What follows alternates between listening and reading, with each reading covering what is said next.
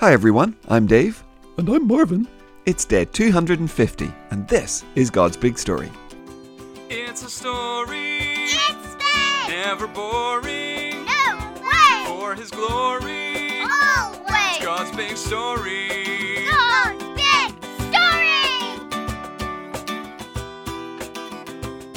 So, good afternoon, everyone. Welcome back, and here we are, 250 days into our journey. Just 10 more podcasts to go. Hi, everyone.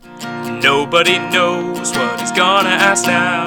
It's Marvin, the friendly, curious cow. Mm. So, yep, Marvin, there are just three more points up for grabs, and as things stand, you're one point up. It's 1918 to you. Oh, yeah. Yeah, Dave, that's got to put some pressure on those human shoulders of yours, huh? I mean, if I win today, I can't lose this thing. Yes, I am aware, Marvin. Okay, are you ready to do this? Oh, I sure am. Jingle, please. What do you remember? And what do you know? Let's find out because it's Friday. The Friday Quiz Show. Yeah, it's the Friday Quiz Show.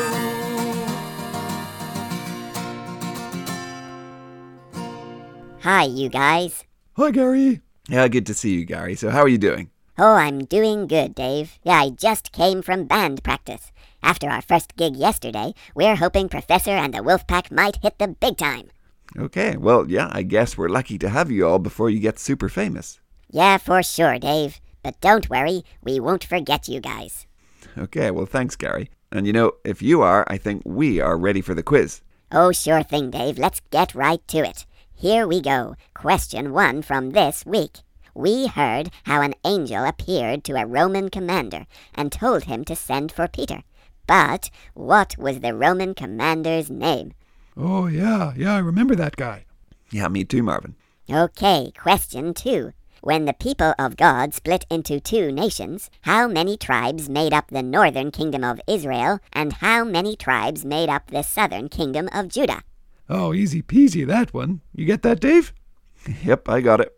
Okay, here it comes. Question three. A man named Louis Wainwright produced the largest Bible in the world. He spent 8,700 hours printing it on a press that he developed himself. In inches, how tall is that Bible?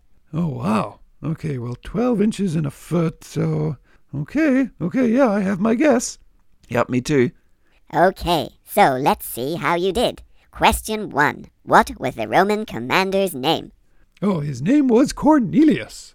Yep, that's what I had. That's right. Question two. How many tribes in each of the two kingdoms? Oh, there were 10 up north in Israel and two down south in Judah. Yep, I got that too. So, well, it looks like it's all coming down to that great big Bible. That's right. Here we go. How tall is the biggest Bible in the world? Okay, well, it's got to be massive. So, well, I went for 8 feet tall, Dave. 96 inches. Okay, well, no, I didn't go that big. I didn't think it would be bigger than me, so, well, I went for five feet tall, 60 inches. Well, I'm afraid you both went too big. It's only 43 inches tall. Dave wins this week, and it's 19 points off. Ooh, this one's going down to the wire, Marvin. Hey, thanks, Gary. No problem, guys. I'll see you both next Friday. Yeah, bye, Gary. Okay, Marvin, time for us to get to our reading. Now, yesterday we were hearing how Paul and Barnabas were on a mission, traveling from place to place, preaching the gospel. Yeah, yeah, and Paul was almost killed.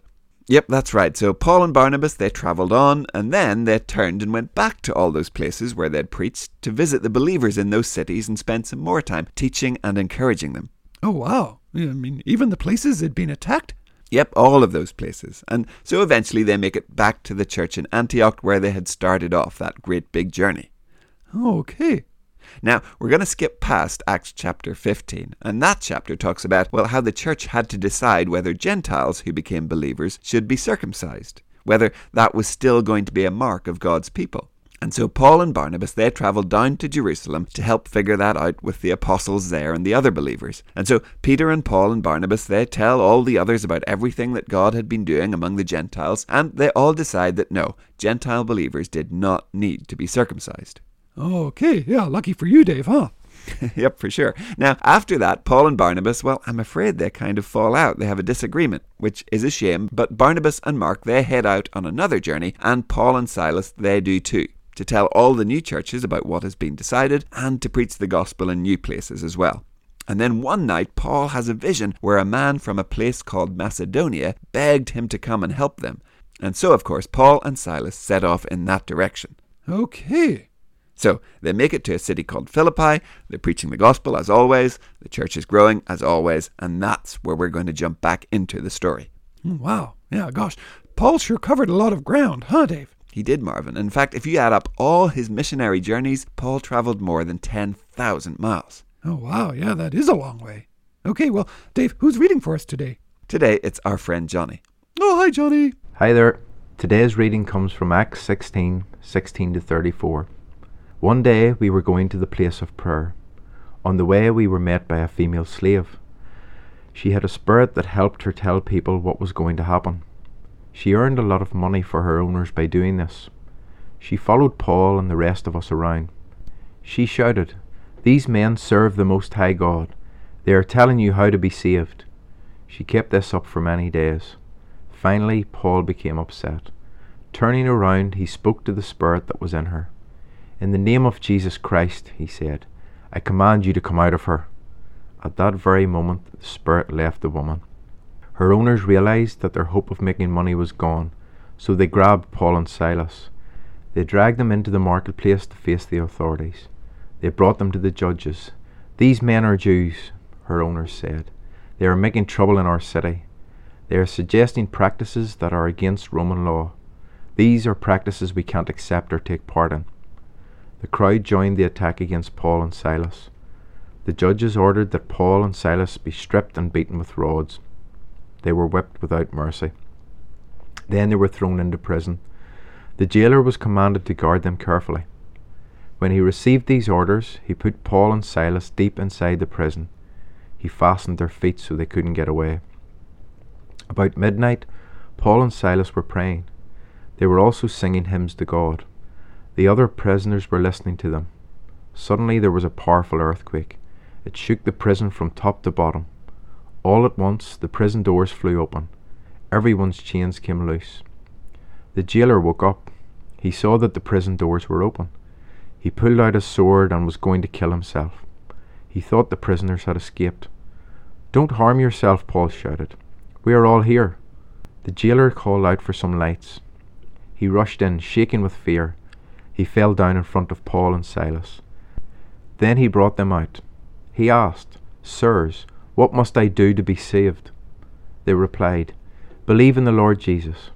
Then you and everyone living in your house will be saved. They spoke the word of the Lord to him. They also spoke to all those others in his house. At that hour of the night, the jailer took Paul and Silas and washed their wounds. Right away, he and everyone who lived with him were baptized. The jailer brought them into his house. He set a meal in front of them. He and everyone who lived with him were filled with joy. They had become believers in God. Thanks, Johnny. Okay, Dave, so yeah, this girl with the spirit. I mean, she was shouting good stuff, right? Well, yeah, she was shouting stuff that was true, but just imagine you're trying to talk to people and trying to teach them about Jesus as well as just eating your meals and doing other stuff, and all the time, day after day, she's there close by yelling things about you. Oh, yeah. yeah I guess that would get pretty annoying. Yeah, for sure. And so Paul casts out that spirit, and well, that's when the trouble begins. Yeah, they flogged again, prison again. Gosh, it's like everywhere Paul went. Yeah, Paul suffered for the sake of the gospel, but even though they were in jail, even though they had been flogged, they're still singing hymns, praising God for his goodness. Yeah, but Dave, quick question. When the jailer thought that everyone had escaped, well, how come he was going to kill himself? Well, Marvin, the jailer was in charge of the prisoners, and if they had all escaped, well, then he would have been in huge trouble. In fact, he probably would have been killed by the authorities, and so he was thinking it was better just to do it quickly by himself. Oh, okay. But Dave, next question. Well, how come they didn't escape? I mean, if that was me and I was in prison and there was an earthquake and the door flew open like that and my chains fell off, well, I'd be thinking, hey, thank you, Lord. He has rescued me and, well, out I'd go. Yeah, you know, I think I would too, Marvin. But I think what happened was the Holy Spirit told Paul and Silas that this was not a rescue, at least not a rescue for them. The earthquake and them choosing not to escape, well, that saved the jailer's life, but more importantly, God opened the jailer's eyes to the truth of the gospel. And that night, he was saved. He was the one who God was rescuing. Oh, yeah, I see. But, boys and girls, it's an amazing scene. Paul and Silas, they've been beaten with rods. That hurt a lot. They've been thrown into prison, but they're not sitting in there feeling sorry for themselves. They're praising God for his goodness. I mean, wow. Now, it's easy to praise God whenever everything's great, when life is going well. Then it's easy to say, Thank you, God, you are good. But how about when things go badly? When terrible things happen to us? Well, then it's not so easy. But here's the thing uh, it's the thing that Paul and Silas knew that no matter what happens to us, good or bad, God hasn't changed. Even on our worst days, God is still good. God is still loving. God is still in control.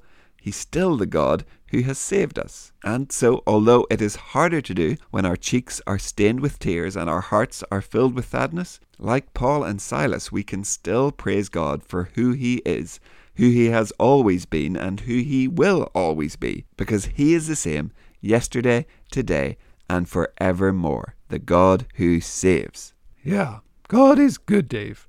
All the time, Marvin. And all the time? God is good.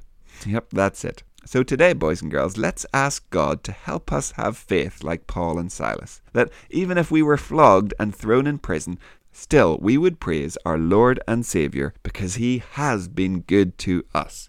Amen, Dave. And well, that is it for week 50, Marvin. So let's say goodbye and we'll be back on Monday to begin week number 51. Okay, great. Yeah, well, have a good weekend, everyone. We'll see you on Monday. Goodbye. We'll see you soon.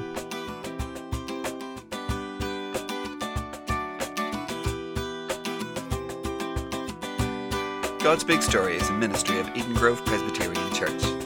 Music and jingles by Dave Josh, and Josh